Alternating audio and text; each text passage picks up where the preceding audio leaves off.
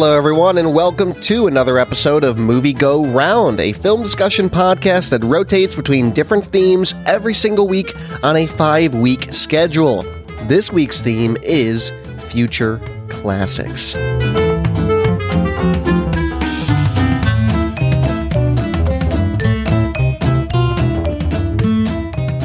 Hello, everybody. My name is Brett Stewart. Joining me on this splendid evening, Nicole Davis. How are you? Besides muted. Great. I'm not muted. Oh boy, this is so much fun. Anyway, I'm good. I just finished watching this movie again. I saw it uh did I see it twice in the theaters? I might have no, I was I don't know. I don't remember. I just watched it now though. It was and so now we can talk about it and it's fresh. Yes, absolutely. I watched it today as well. I saw this in theaters a couple weeks ago, really not that long ago. Um, and I, I think I saw it during its like its its extended run of being nominated for the Oscars and then eventually winning an Oscar. So our most recent film to date, David Luzader, he picked it. David, how are you? I'm doing well. I'm, I'm living in a world currently where I have to figure out how I feel about Robert Pattinson being the next Batman, but that's not what we're here to discuss. Whoa, whoa, whoa, whoa. Wait, what? what? That was announced like an hour ago. That's bad.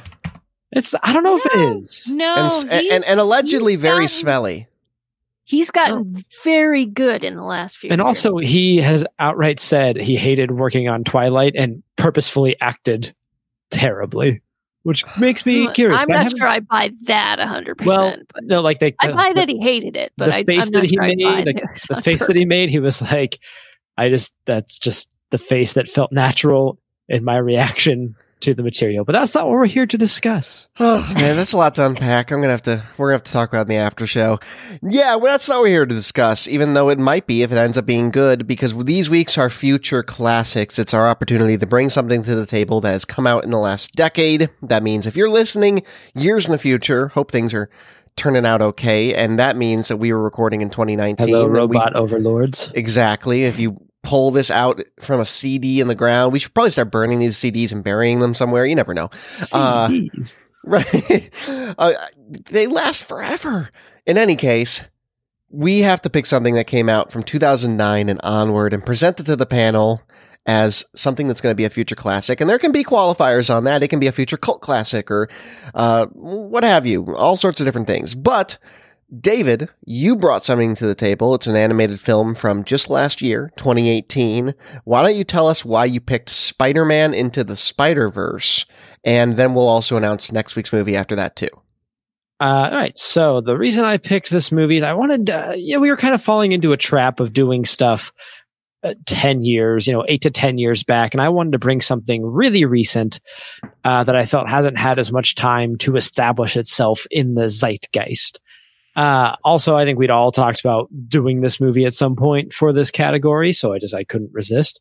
and I, I think that I, I'm the way that I'm approaching this as a future classic is not necessarily that it's a future classic for us, which yeah, I'm gonna watch this movie all the time until I die.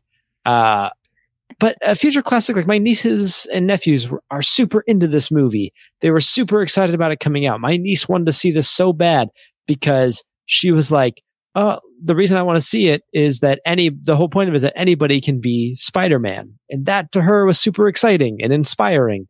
And I think that's why this movie is going to work its way into a future classic, not because of us, the adults who really enjoyed it, but because of the kids who are going to watch it and grow up continuing to watch it. Very, very good. Now, before we get into a full in depth discussion of Into the Spider Verse, Nicole, next week is Around the World. That is an international film. What are we going to be watching? That is your pick next week before we get into Spider Man here. we are going to be watching Let the Right One In. The original, not the American remake. Let Me In. Uh, Let the Right One In is a Swedish movie. Um, and it's it's got a vampire in it. Ooh, I like it. This looks spooky. It is spooky. I'm It is on this. spooky. It's a little uh it's a it's a little bloody in places as you might imagine. Um so it it could be distressing for some viewers. And we will have a guest. Uh, we have a guest lined up. So if all holds well, um, my college friend uh, Terry Lynn Hudson, uh, who is an actress in Chicago, and you should hire her, um, will be guesting with us. So I'm very excited. Very good. Woo! 98 on Rotten Tomatoes. You are not the only one who likes this movie. All right, I'm I'm excited. I am very excited. But oh, I knew I was excited for this week's movie Into the Spider Verse. Uh, this again, I'd seen it just relatively recently, and David, I want to dig right into the heart of what you mentioned in your synopsis of this being a movie to show you that anyone can be Spider Man. Because for those unfamiliar, first of all, go watch this movie. I mean, yes, we're going to spoil it like we do any other movie, but it is worth your time. And it's not very long either. It's like under two hours or just under. I mean, it's it's an hour and fifty minutes. It's Okay, a it's standard just- movie length. Right. I'm just saying we're not we're not going down to like three and a half hour movie ter I guess there's not a lot of three and a half hour long. No, there's kind of just one. Yeah, right. Um, in any case, oh yeah, you're right. I'm just an endgame head right now. Uh, endgame. Oh, someday if I'm mad at you guys for my around the world, I'll pick the uh, five hour version of Red Cliff for us to Oh, no. watch. I'll be sick that week. uh, so, but yeah, this movie, I think it's so wonderful because for those unfamiliar, there's a bunch of different spider, spider men, spider men and women and pig, Spider um, people. and girl. Yeah, spider Well, people. spider beings, I guess. spider beings, and they all collide because you have uh, Wilson Fisk, who is uh, what, what is he again? Kingpin. He's Kingpin, right? Uh, he's I Kingpin. did it right up for you, Brett. Gosh I dang it. know.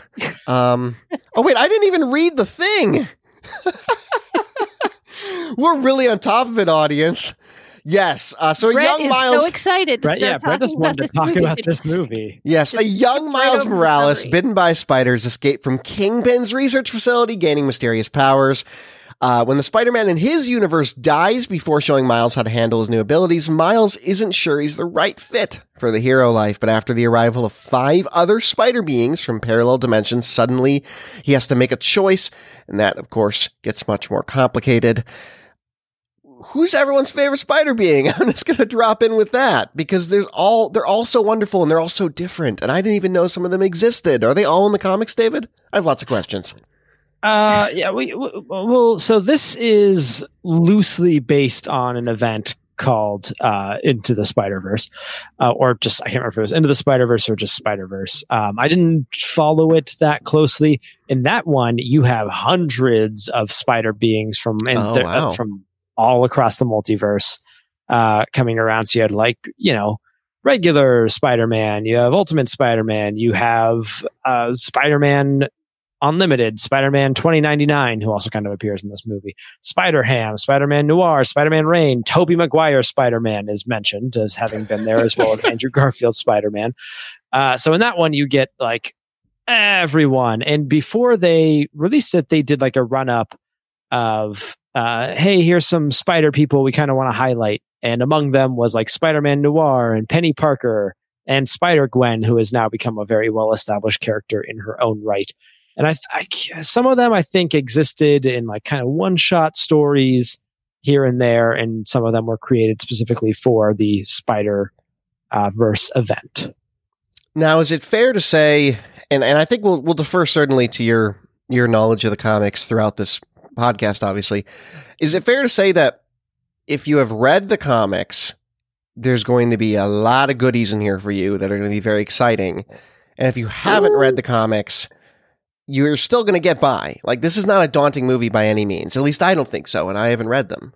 Yeah, there's not a ton of story Easter eggs. There's little Easter eggs all throughout, and there's actually even a little featurette on the Blu-ray that's like, here's a bunch of the Easter eggs. Uh, so it's not it's not going to be anything where it's like there's going to be a wink at the cam. There was never a wink at the camera in the story where it's like, but you'll get this especially well if you've Mm, read, Okay. you know, issue 256. Like they do a good job of not being like that. They don't name drop anybody that's not actually like in the movie. I guess what I mean is there's a lot of like when I was doing research, I found out like Doctor Octopus or Oz or whatever they call him in the Tobey Maguire movie is now a woman in this, and apparently Doc Ock, yeah. Doc Ock and um, Dr. Oz. Dr. Dr. Oz, Oz. the TV personality against Tobey Maguire. We all saw that movie, right? Uh, so, but I remember my only exposure to that character was from Spider-Man 2. And, uh, and now it's a woman in this movie. And I was reading online that apparently it's not the first time that the character has appeared as a female and like those sorts of Easter eggs in terms of like, we're playing with everything available to us from Spider-Man comics. that so that change is also you know ultimate uh because this is based largely on the ultimate universe and ultimate um doc ock isn't a woman. And i thought that was a brilliant little piece of uh, of gender swapping for the character because it creates one of the best surprises in the movie Yeah, certainly. Absolutely. Now, Nicole put in our docket, actually, back up. I didn't get an answer. Who's everyone's favorite Spidey? And why is it Jake Johnson? And I put speak for yourself because that's not my favorite Spidey. Your biscuit boxer? Okay, so you're a you're a noir Nick Cage I'm a, I'm a Spider-Man noir stan. i mean it is it is nick cage it's hard to argue with nick really? cage Really? Oh, see, I Yeah. thought the safe bet there was Jake Johnson. The uh Oh no, I, no! Look, I love I, I love Jake Johnson as movie, and that that might actually be my answer. But when you also have Chris Pine as Spider Man, mm, Chris Pine. Chris Pine. Yeah, Ah. I uh he, he he has the least time as Spider-Man probably. He's the Spider-Man who dies in Miles Morales' reality. yeah, Well, but- and I mean, I've I've actually never seen Jake Johnson in anything, so he was completely new to me. Oh, okay. and this is a what, is, what a great introduction to because this is a Right. great role for Jake Johnson. Uh, the scene just when it hard cuts to him crying in the shower is so brilliant. Oh, I Um, love the whole you know, the whole Yeah. montage is is amazing. yeah, uh, so I was in my apartment working out, doing ab crunches, getting strong. Uh, yeah, man, he's so great. Peter B. Parker is certainly wonderful. What makes me do love the uh, the, the Chris Pine Spider Man is the song that plays in the credits towards the end. Right. Christmas song. If you, yeah, because he's just like the way he breaks down at the end, where it's like, I do a lot more if my agent would call me back. Like I have a degree. Why in did I chemical- agree to sing this stupid Yeah. song? I have a I- degree in chemical engineering. engineering. Yeah. Uh, but of course, have to also mention John Mulaney, Spider Ham. Yes, his first feature film role, so hopefully more to come. Who knows how he is as an actor, but he's certainly great as a voice actor. You know what's interesting is I had not seen I, I hadn't seen John Mulaney in anything before either. Mhm. And so when I was watching the behind the scenes stuff for the first time yesterday, I'm just like, wow, I wonder how he puts on that great cartoony voice. And that's, And that's just, his voice. Oh, voice that's, ju- that's why he Yeah. was selected. That- all the time. The crazy thing about John Mulaney is that you he's kind of like the dude you would have played D&D with. And that's kind of his style of comedy and he's and he's always very sharply dressed and he goes out on tour currently as well as in the future. He's has a long tour with Pete Davidson, which just always looks like a perpetual train wreck. So you have a uh. very stark dichotomy between the look and style of their two comedians, but he's awesome in this movie. Oh yeah, and and uh, what what a really great little mind bender is uh, John Mulaney and Nick Kroll had uh they have these two characters they do um in a little thing called Oh Hello.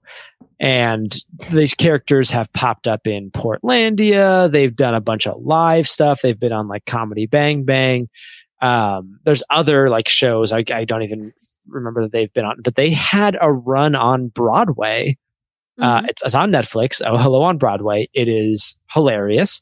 It's kind of a little two man show, stand up act slash actual little play. Um, and in this movie, in the Ultimate Universe, there is a, a billboard in the background for Hi Hello on Broadway, Oh, right Um, on. s- still starring John Mulaney and Nick Kroll. Yeah. So, those Times Square shots are full of little things to look at. I, I paused and the went Red, almost Red Man Group frame by frame. Yeah, there's the Red Man Group. There's uh, the weird uh, uh, Seth Rogen horse movie. Yeah. There- there's, a There's a lot lot of that of throughout the movie. There, there's a, there's the uh, we'll talk about Stan Lee separately, but he's on every train because every animator wanted to make their own Stan Lee, and there can only really be one cameo. So he's on every train that passes. Um, there's all sorts of just stuff peppered throughout this movie in really wonderful ways. So, what I wanted to talk about, well, first of all, I also want to mention, as long as we're on favorite Spideys with Jake Johnson, his character in New Girl, Nick Miller, is literally Yes. just this, but Spider Man. Uh, I mean, other way around. This is Nick Miller, with Spider Man. Um, Kind of. yeah, kind of the kind of the same personality type. Well, I want to. I want to say. I want to say just a couple quick things on that. Number one, uh, New Girl stopped being about Jess sometime in the first season. That show was about Schmidt, and the, the fact that it went on beyond Schmidt's wedding uh, was a real bad idea. anyway, uh, Hot takes. really- hot takes. Uh, I'm also not the only one to think that. Uh, New Girl's about Schmidt, and it, there's a whole run where Zooey Deschanel's not even on the show, and it still is just as good. But what I uh, the, the, the, what makes them kind of similar but uh, different is that you know you had this was Spider-Man who was competent for like probably over a decade, and then has just gotten worn down by being Spider-Man for 22 years. Uh, That's true. Nick Miller's never fully competent yeah, or really an there's- adult.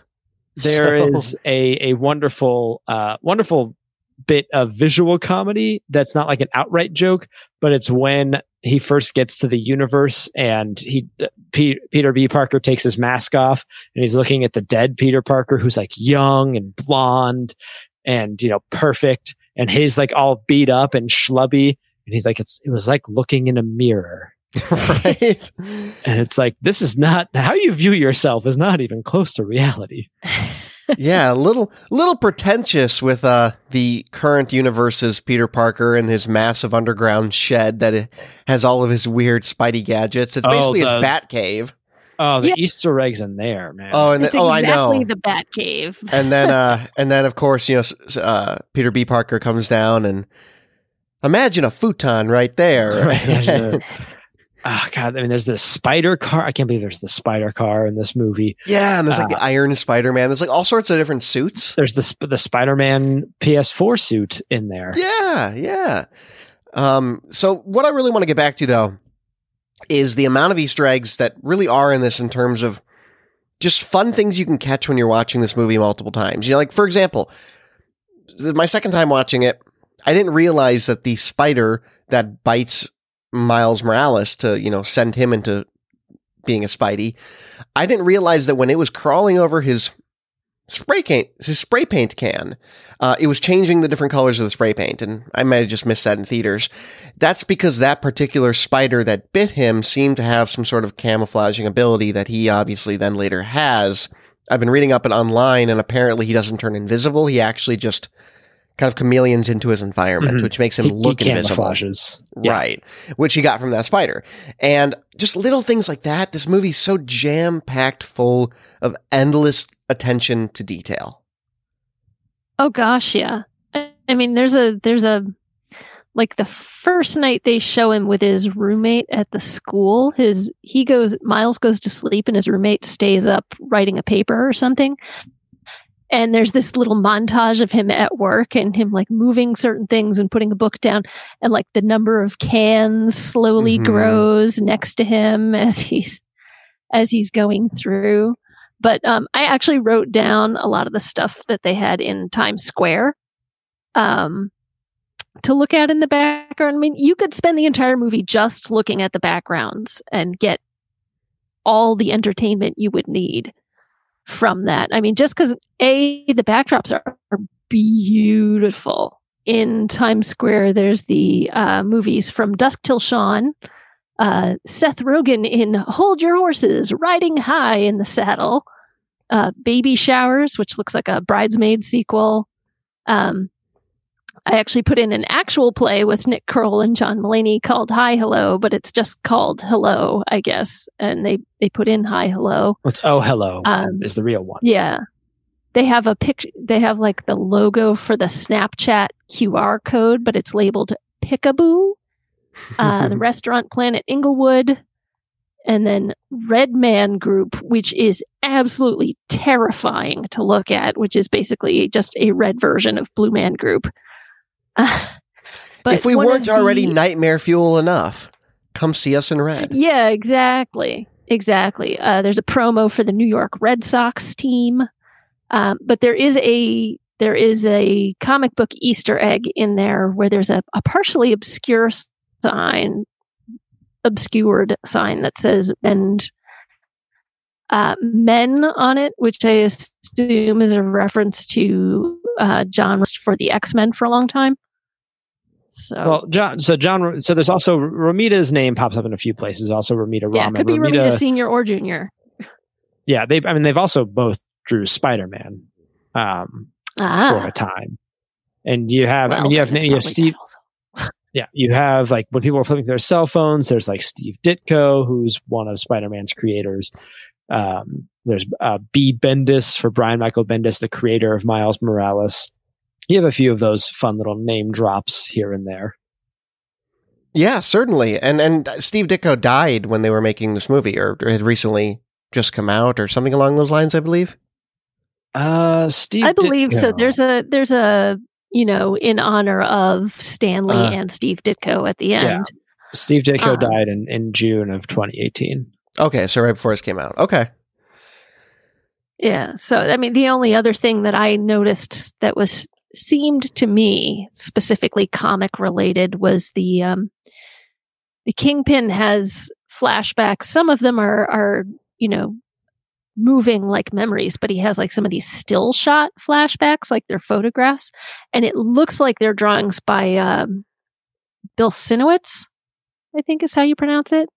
Sienkiewicz is what it looks like to me when I when I see it, but it's got that sort of boxy, angular, um, dramatic look that he has. That's it's very, very striking and something that I like a lot. Hmm. And let's One not thing forget I- Kingpin, played by Liev Schreiber, our second Yes. encounter with the great actor. Uh, sorry, yeah, Dave, I think ahead. they tweak it a little bit, like they bring it down. yeah, they definitely do. Look, I just want to put one thought in everybody's heads and we can immediately move on. Okay. Uh, how did Kingpin have sex with a human woman? Anyway, let's move on to anything else. oh, I know that was something that I I saw in the um, special features was that they were Him having sex with a human woman? Okay. Kingpin and like how big can we oh, make he's a him? he's a rectangle. Yeah. yeah, he's a human wall. Yeah, my With a head in girlfriend forgot his name at, at a point in the movie and just kept calling him the rectangle. Yeah. Uh, when you said So- that, I pictured the rectangle with a W at the beginning because he just does wreck everything in his path. Ooh, Because- that would, be a, that would be an old school Spider-Man villain. right? Because let's keep in mind that he kills, you know, pretty boy Spider Man Chris Pine at the beginning of this movie just by smashing down on him with his fists in one fell well, blow. I mean, he was pretty in in pretty rough shape. sure, happened, sure, but my Oh, yeah. Goodness. he he get, he does put in the the finishing blow. Yeah. right. No, I mean it's it's that that punch would put any of us out, normal human beings, probably to death. Right. Yeah, certainly. And one thing I want to talk about, as long as we're talking about the all the Easter eggs in this and the attention to detail, we have to also talk about the style in which that's done and the animation of in which it's done. Now, N- Nicole, you said the backgrounds are always beautiful and stunning, and one of the you know lead art directors on this, or maybe it was even the director, uh, said that if you pause this movie at any point, it'll look like a comic book frame. And Right. I think that was the production designer who said that, something like that. And I read But that quote yeah, before absolutely. watching. And when you when you are watching and you pause, it and they even they even frame things out where there's often frames on screen, like it's or panels rather, and uh, it is just meticulously done in this style of 12 frames a second, which is half for you know for those unfamiliar, half what you typically have in a movie. You could have 24, 30, or if you're Peter Jackson, like 700. And uh, they did this in 12, which as a result of that, uh, you know, this frame. I'm, I'm not going to get into a whole discussion of what frame rate does. It makes it look kind of stop motiony. It makes it look like a comic book. And I thought that was such an interesting art decision. And it's mildly jarring for the first minute and then entirely immersing the rest of the movie. Oh, a, a lot of people before this movie came out were like, "Oh, that animation style," because they also do the the red and green kind of around the edges of the frame. yeah, yeah, yeah, that actually, I was I first saw this movie in 3D, and I thought maybe they didn't have the projector calibrated I don't think you're the only one who thought that. because it looks all you know it's it's done exactly the way that the less expensive comic books are printed which is with you know different colors of halftone printed in series well, and that's and that's how page that's how comics don't always match up Yeah, that's how comics used to be printed, just how it was back in the day, which is kind of what that's an homage to. Like, right right. you would have a bunch of Marvel comics would have that kind of red green bleed.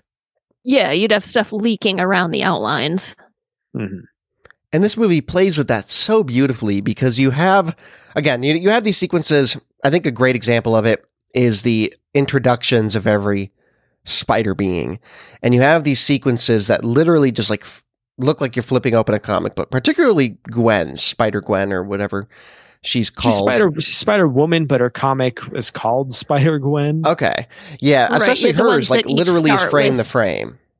yeah you're talking about the sequences that each start with let's go through this one One more last time Yeah. Right. Okay.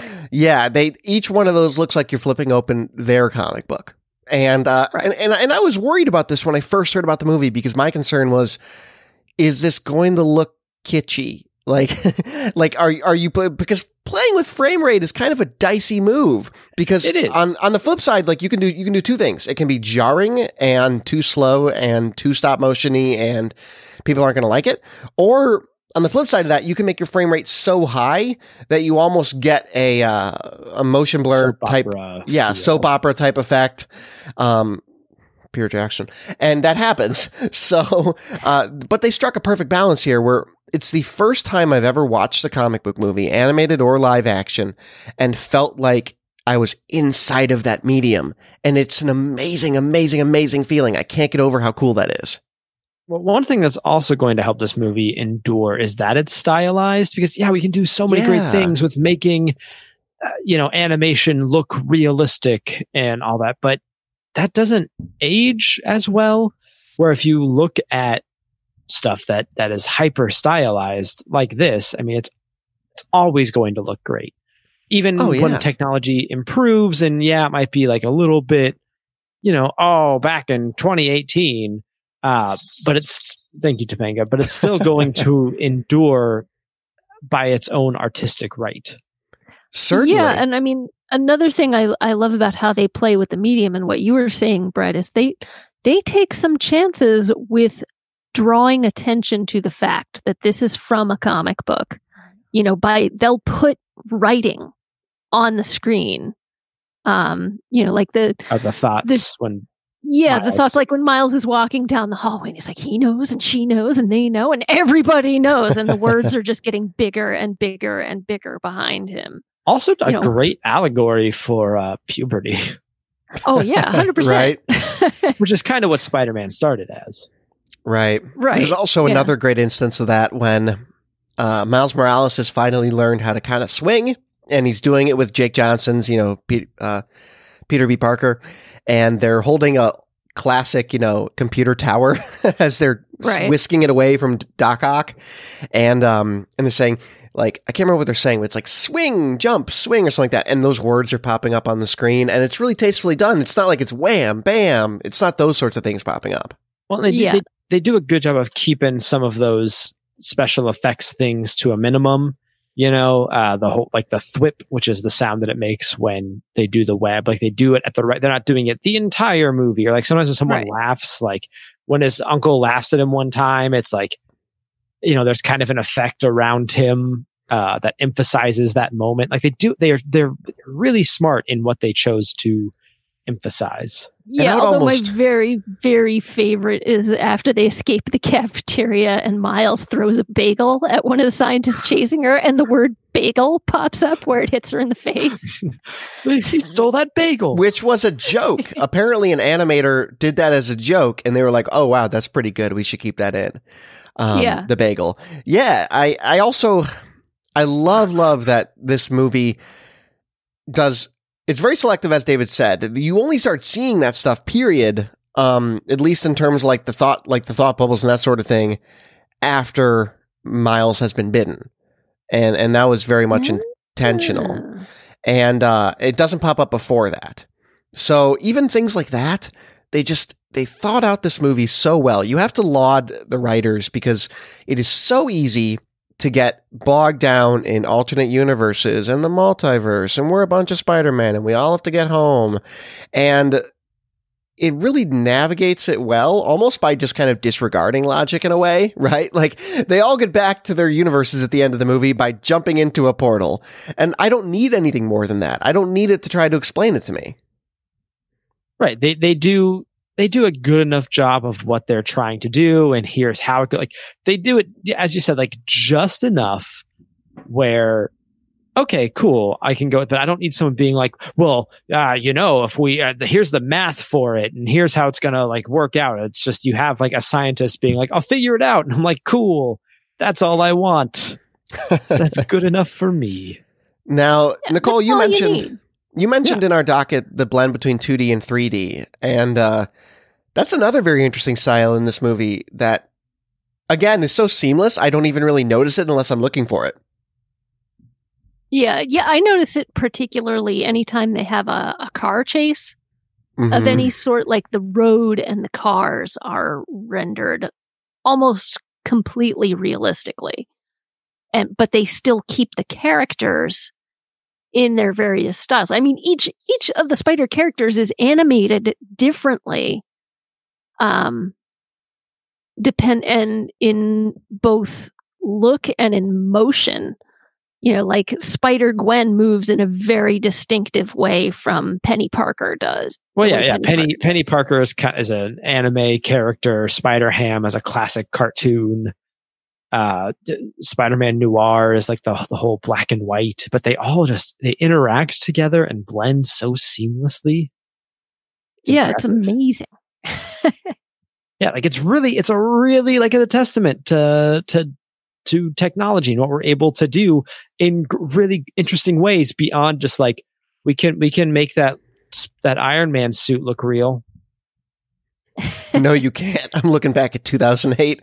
That is Yeah. not held up. David, you mentioned that a little while ago, and I recently did a rewatch, and I was like, "Ooh, David's right." Oh yeah, the, the effects the effects in the original Iron Man are not holding up, guys. No, they're not. I fear I Uh, fear for Endgame in ten years. Yeah. So you, Nicole mentioned the, the car chases and the, the switches to, you know, 2D and 3D. And I do want to bring up my favorite uh, quote in the movie, which is first, why did I get stuck with the janky old broke hobo Spider Man as Miles is lamenting the fact that he is now with Peter B. Parker. And then the cop that sees him dragging Peter B. Parker through the streets on accident. All units be advised, we have a kid dressed as Spider Man dragging a homeless corpse through downtown. And That is that is really great. and it's and it's it's ended so perfectly by him falling flat on his face underneath like an, an elevated part of the subway and everyone stepping over him and him just mumbling thanks new york yeah. uh, I I absolutely love just a couple of a quick favorite lines is uh, when Peter B. Parker they're going through like here's the plan he's gonna he's going to break into the Alchemax lab and he's going to go uh, after the head scientist's computer and they show him like going towards a man as this woman walks by. And Miles like oh yeah it's the woman. I saw this in the film. And he's like and step three examine my personal biases. Uh, and then also w- towards the end when they have some moment when like miles saves peter and peter's like oh god i'm so proud of you. Oh my god do i want kids yeah the movie's so jam-packed full of them i just think of like this is the, one of the only movies i've seen where there's so many quotes i just want to sit here and talk about whether it's um oh god you know save it for comic-con and all the people dressed as spider-man Uh, or that's all, uh, folks. Right, and Miles doesn't know what's legally? what Comic Con is. Yeah, yeah. I was about to say. Yeah, that's a good question, David. Is he even allowed to say that's all, folks? At the end, is Warner Brothers going to get on them for this? Uh, it can get weirder. That's another great one from. Uh, yeah, it From- can get weirder. from Spider-Ham. Spider-Ham because I washed them. That's the only reason. and I also do love the. I think the. I think Spider Verse does a great job with. And David mentioned this at the beginning about how this is really going to resonate with a younger audience, and I think will in the future. And I want to get more into that a little bit later, because anecdotally, I have some some evidence of that. But uh, the dynamic between Miles Morales and his cop father is something we've seen a lot in a lot of different movies, and this just does it really well. and uh, and And- I love everything from his dad dropping him off at school and blowing through the what's like the police loudspeaker on his car, make his kid say "I love you" back to him in front of his brand new school, embarrassing him. And there's this delicate soft side to a hard ass dad, right? And it's it's it's cool. It's it's in lieu of like an Uncle Ben type character. It's very cool to see his dad in this. Uh, the one thing though that that does kind of get me upon further rewatches is is his dad the only cop in the city? His dad, Yeah. his dad, a Brooklyn street cop, is is responding to calls in Queens. Like that's that's not what would happen. no, No. I, know, I know it's not, but the dad shows up at every key event, of course. and it's like okay.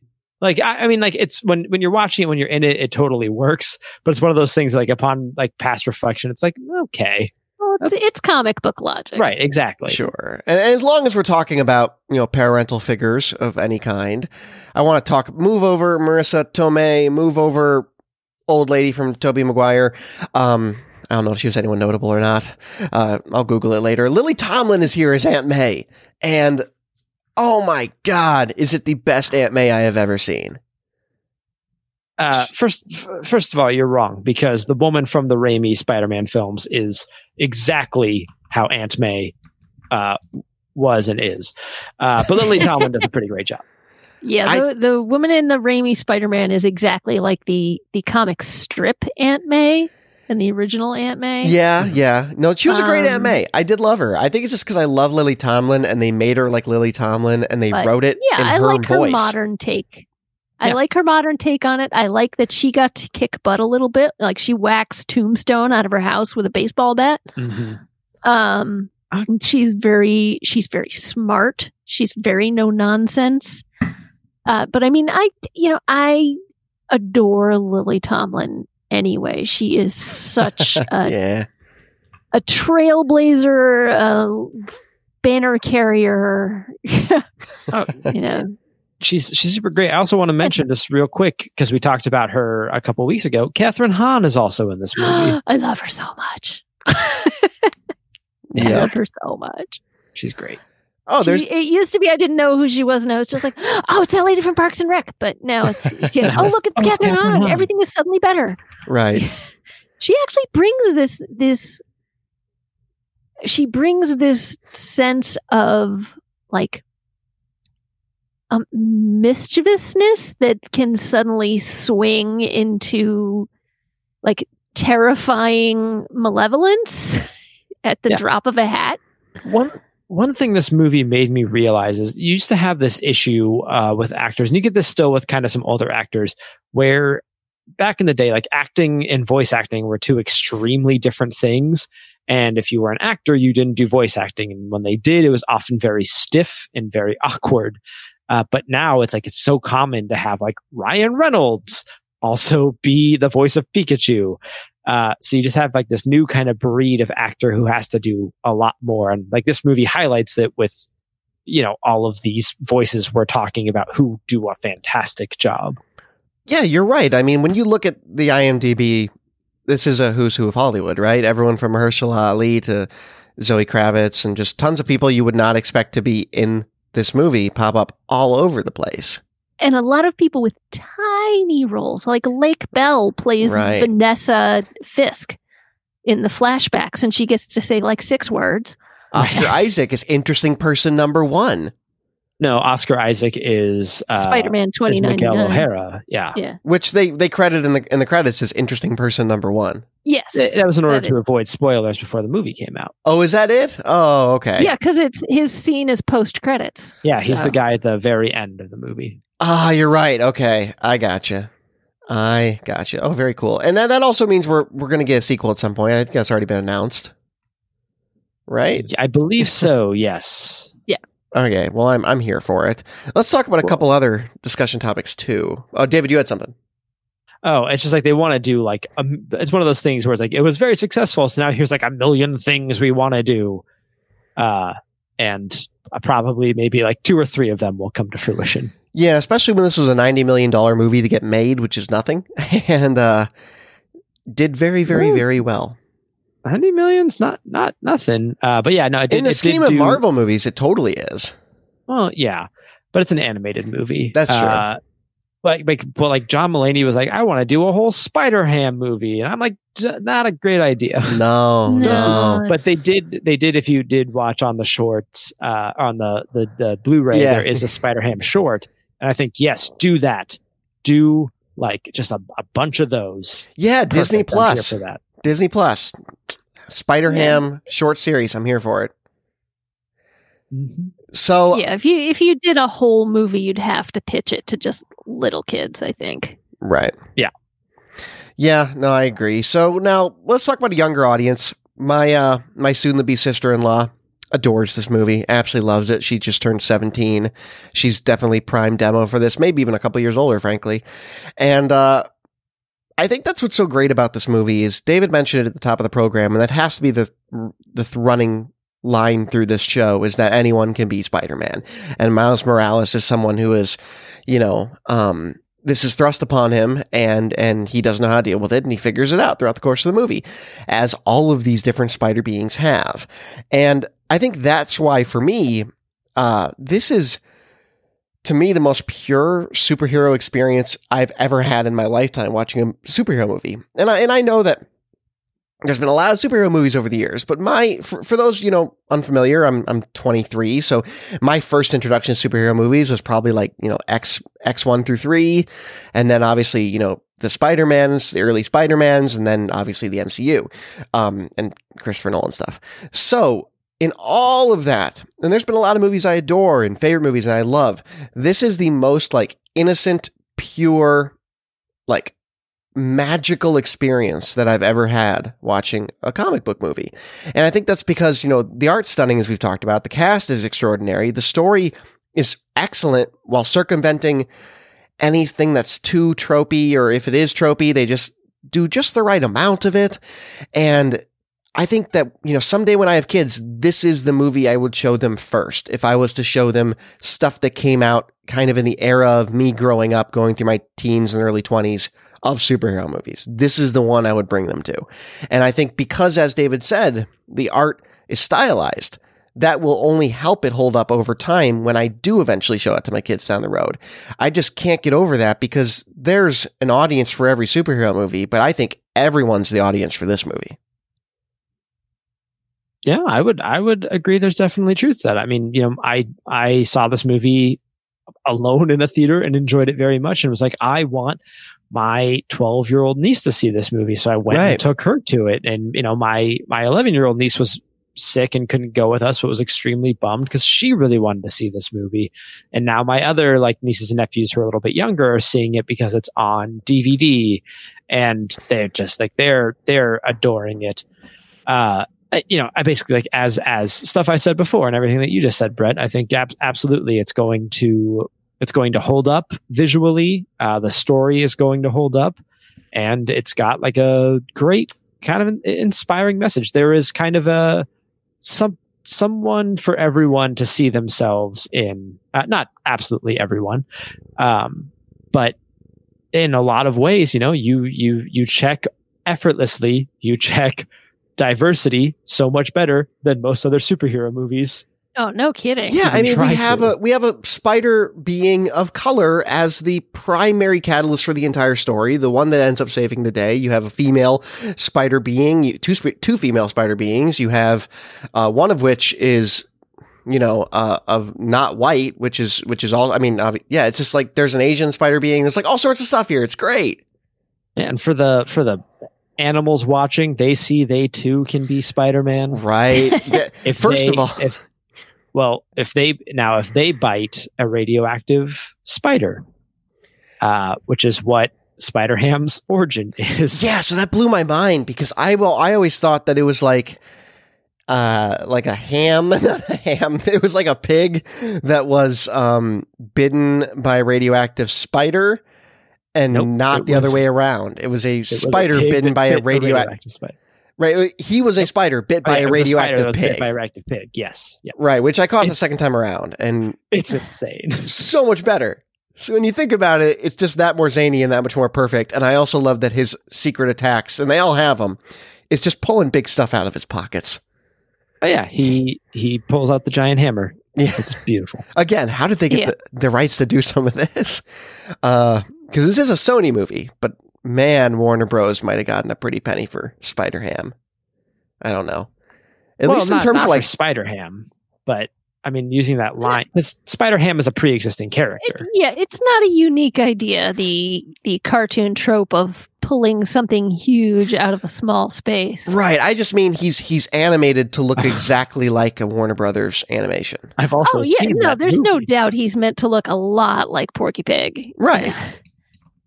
But um you know, the again with the attention to detail and that matches the comic completely is that whenever his eyes change expression, the eyes on the end of his snout change expression Yeah. also to match, which is really bizarre. And that's a that's a trope that I'm not sure if I love or I hate that they never explain how the eyes on their fabric costumes move. It it's something. ma- yeah, it's something I can 100% accept in, in animated stuff because it makes it so much more expressive. Uh, I, I will go fully on record here saying I don't really like it in the live action stuff. You don't like Um, Iron Man, Spider Man? No, I don't. I don't need his eyes. going, Deadpool's eyes. Yeah. Right. Well, Deadpool's even Deadpool. I'm like, yeah, okay, because you're playing with tropes. I don't It's need outlandish. Spider-Man. to- Yeah. When his like when he gets surprised, his you know his eye visors just go wide. I'm like, yeah. yeah. You just want him to be emotionless, not motionless, just um, emotionless. It worked. It worked for other Spider-Man in the past I, on know. moving eyes. Yeah, yeah, that's true. So, a couple other discussion topics. We have really cruised through loving this movie. I knew this was going to happen. Uh, the Stan Lee cameo. Anyone have a tissue or six from Nicole? Oh, I almost we have to lost talk it in about the it? theater. It always fits in the end. Oh, Uh, punching you such a- right in the gut. Such a better final cameo than what Endgame gave us. Oh, and I mean, this was right. This was like right, Right after, he died. Yeah, and it was just so poignant. and it, It was is. perfect. It was perfect. Yeah. And I love when he says, you know, and keep in mind, for those who don't watch the movie, you know, uh, Miles Morales goes in to buy a Spider Man costume to dress up like Spider Man because he's now become Spider Man. And, uh, which is a throwback to Miles Morales in the comics, who originally does buy like a cheap Halloween costume as his. His costume, and uh, he goes to the shop and, and buys it from the shopkeeper, who's Stan Lee, and uh, he asks if he can return if it doesn't fit. Stan Lee says, you know, it'll always fit in the end or something along those lines.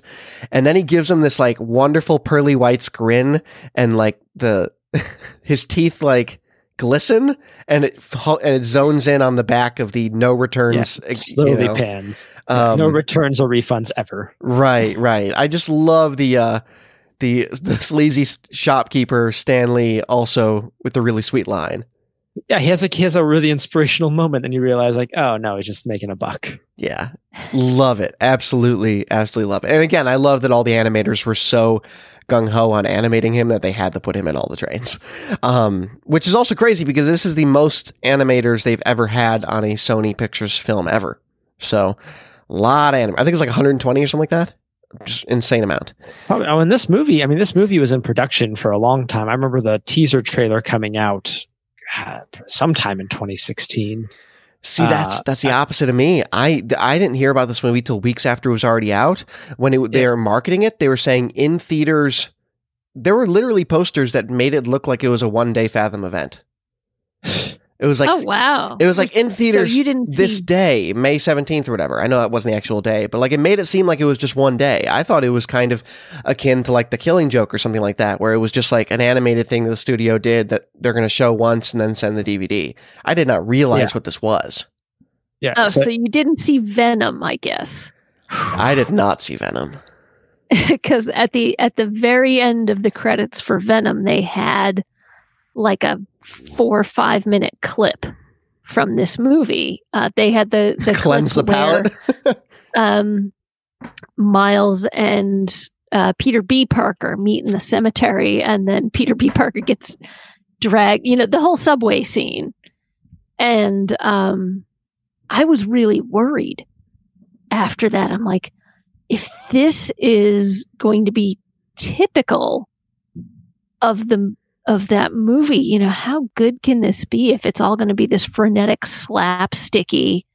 You know, this isn't going to be for me. This, I'm not the audience for this movie. And I am glad that I went anyway, because that's almost the most slapsticky thing that happens in this movie. For sure. Look, if you didn't if you didn't see the part where he got the the snowman's head on his head, and then it was dragged slowly across a bus while Miles gives the guy inside of it a "What's up" nod, and think this is great. I don't, I don't know. I don't know. I don't know. I did love the how the kid screams when they first hit the window. Right. ah! I yeah, that's a totally natural reaction. I Yep. love the awkward charm of Miles Morales in this movie. Um, you know, my my high school teacher fiance has kids that do the hey because it's become like synonymous with their culture now. It's just the hand on Well- shoulder awkward hey. And huge kudos to Shameik Moore for his voice work on Miles Morales. Oh yeah. I because am- it's just awkward yet charming at the same time.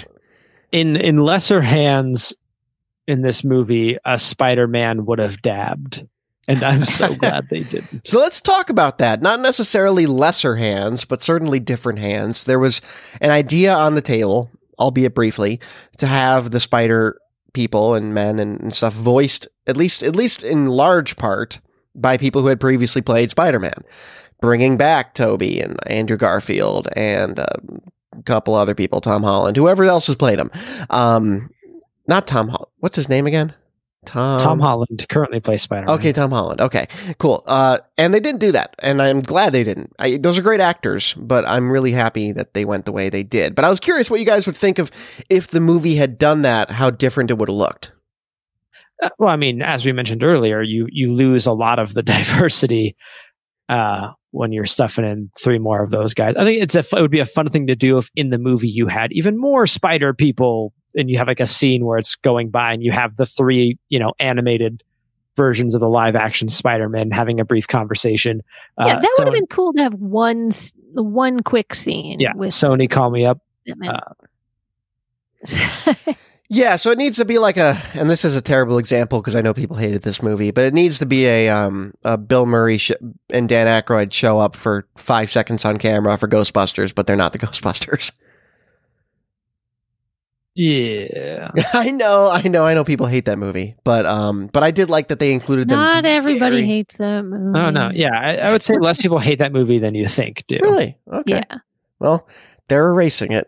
um, that's a whole other discussion topic.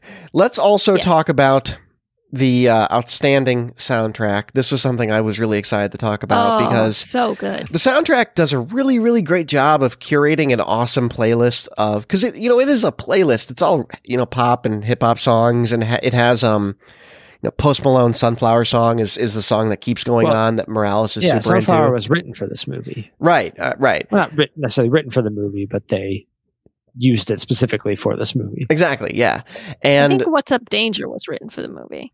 Well, yeah, there's yeah, I Mhm. think one song very specifically mentions like Miles Morales. Right. Um, and it, it's just a really, really good soundtrack. And you run the risk when you have contemporary pop music in your soundtrack, people like Post Malone, of A, it not aging particularly well, which I don't foresee. They picked very good songs here. And then Oh, yeah. B, I think you run the risk of it being like top 40 hits radio y. And they didn't do that at all. Like, and and it's all really awesome hip hop. And that's what I think is cool about it. Everyone from, you know, um, Post, like just names, Post Malone, Nicki Minaj, uh, Lil Wayne, ugh, X, XXXTentacion, ugh. Okay. Uh, Blackway. yeah, right. Vince Staples, um, Jaden Smith. Okay, there's some not so great people on here, but they have great songs on here.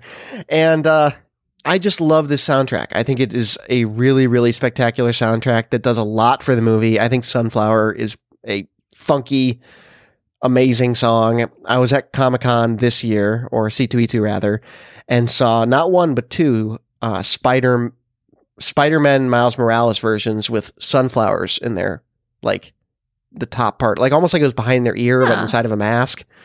Um, that's, become Clever. that's become a, a cosplay thing, and uh, and I think that does a lot for this movie. I think it's part of what makes it hold up really well for me is that I love listening to what's going on with this movie. They did a great job of it. Well, yeah, and I mean Daniel Pemberton, who did the the actual score part Mm, right. of the soundtrack, I think does a wonderful job of under underscoring uh unders- of of tying into it. And i'm not sure which came first you know chicken or the egg. I'm sure I, i'm guessing that daniel pemberton went off in a studio somewhere and did his own thing but also probably that the directors and the writers brought him a couple of tracks to to give him a flavor of what they were going for and like a, a jumping off point of like you know this is miles's personality. This is the kind of stuff he likes to listen to.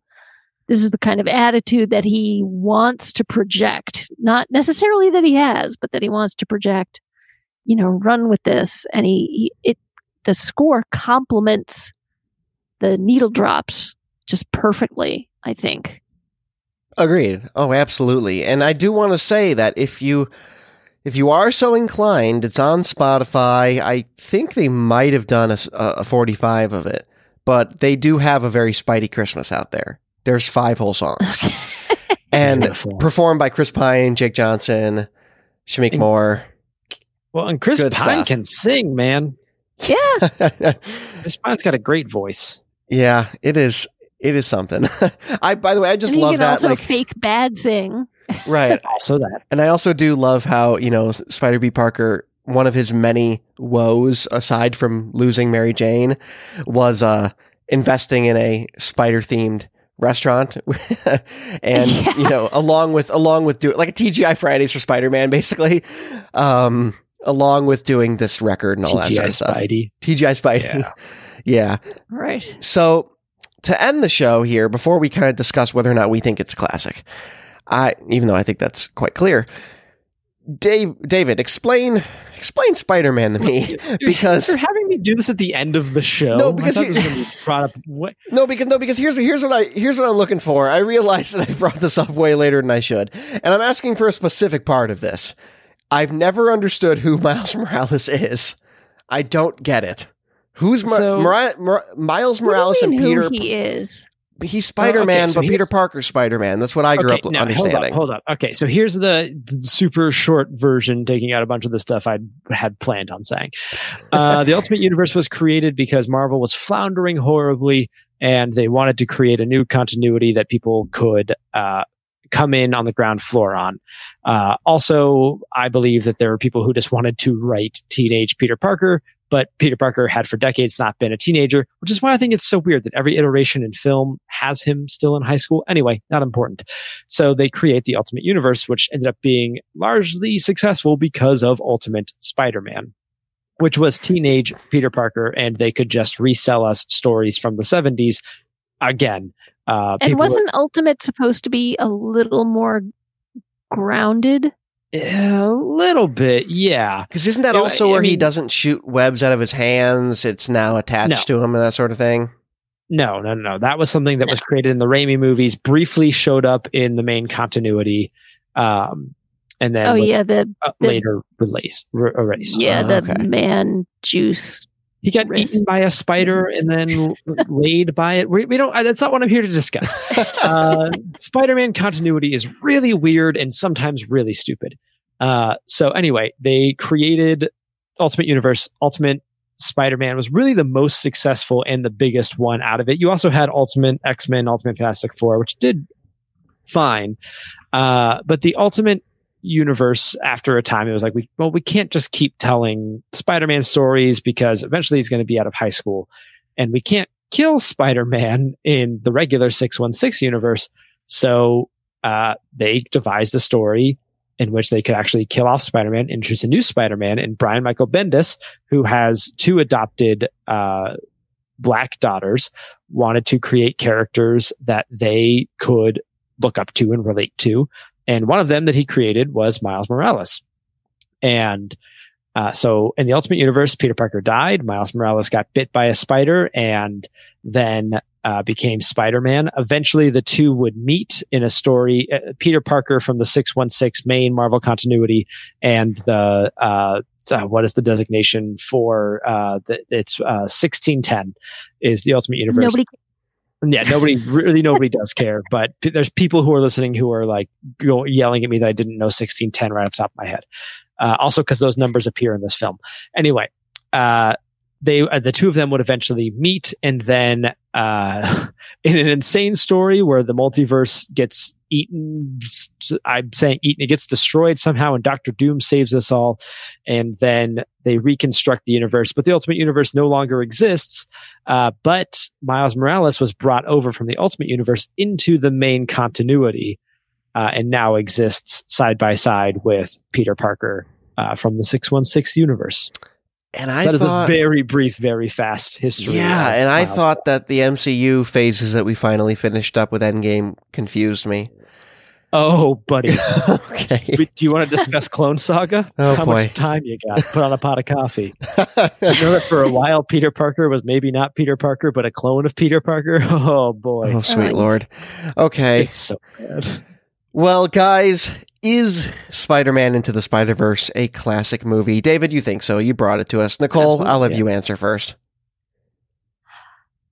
Well, I mean, I think it says a lot that pretty much as soon as David said that his choice was going to be into the Spider Verse, that both you and I immediately went to Amazon not to see if we could rent it, but to purchase the Blu-ray. I also Um, did that immediately.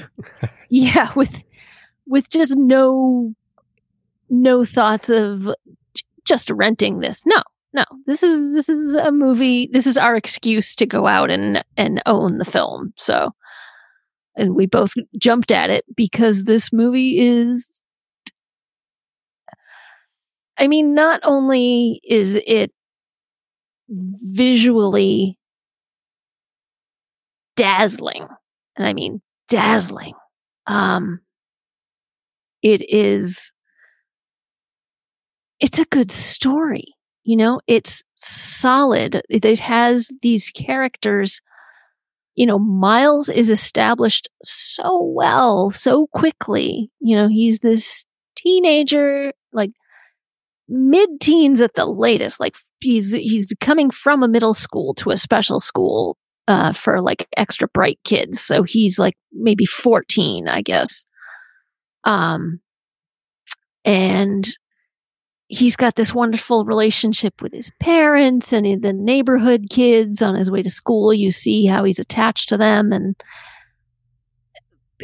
you know, it's, he is so relatable instantly because we've all been that awkward teenager, you know, whether male or female or inter or whatever, you know, there's always an awkward phase that some of us never quite leave. Uh, but it's, it is the, uh, the other dimensional beings come in and they get established. You know, it's a very neat storytelling device having that. Okay, for the last time, here's such and such. You know, you get like this tidy little summation of their origin and who they are and what they're like and what their lives are like. And it's it's a good simple story. It's like they gotta they gotta fix the generator and send destroy the collider and that's today you're done. You know it's straightforward. It's easy to follow. And it's beautiful. And yeah I, I would say it's a classic. It's an absolutely classic hero's journey that happens to interweave with like five other heroes journeys. Yeah, I totally agree. This is a, I, you know, I said it all earlier. I, I, I've never felt more like I'm in a comic than watching this movie, and that just speaks volumes to its capacity as a comic book movie, animated, live action, or otherwise. I just adore this movie in every way. Uh, David, do you have any final thoughts on your pick? Ah, boy. Um, just go see it if you haven't seen it. right? Yeah. Yeah. Buy it. Don't bother renting. Buy it. You'll you'll want to watch it again. There's just so much just to look at. Oh, there's a buy it lot so of you can pause it and rewatchability have it be crystal clear when you pause. Yeah, yeah. I saw this in theaters again not that long ago, and I was happy to dive right back into it. It- you, this is a movie you will want to watch more than once. So, Yeah, especially I mean the the end sequence al- alone when the universes are collapsing upon themselves. If if you get a chance, if they are ever like, hey, we're gonna put this movie back in theaters for you know one night or whatever, buy tickets. If you haven't seen, if you didn't get to see this in theaters, keep an eye out, especially if you live near an Alamo, because when you get the chance to, you're gonna want to watch it there. Yes, absolutely. My my continuing jealousy of you having an Alamo continues. It's the best. Yeah, I'm seeing the I'm. I'm I'm seeing the Alien 4K restoration in a couple weeks. I hate you so much right now. I know. Alrighty. Well, next week, Nicole, one more time, we are watching Let the right one in. Let the Right One In, a 2008 Swedish film. It's in Swedish, I believe, right? Yes. Yeah. Okay. No, no English. Uh, No, uh, sorry, you'll have to actually read. Ugh, man. Alrighty. Uh, one thing I've actually been doing, I'll say this to the audience before we sign off, is I've been watching most of our movies with subtitles, and I've learned that you get a lot more out of movies by doing that. So, yeah, you don't miss any lines that way. But Yeah. this one, you know, obviously you you need to do that unless you speak Swedish. Uh, but this is based on a novel called Let the Right One In, which I also highly recommend. Right on.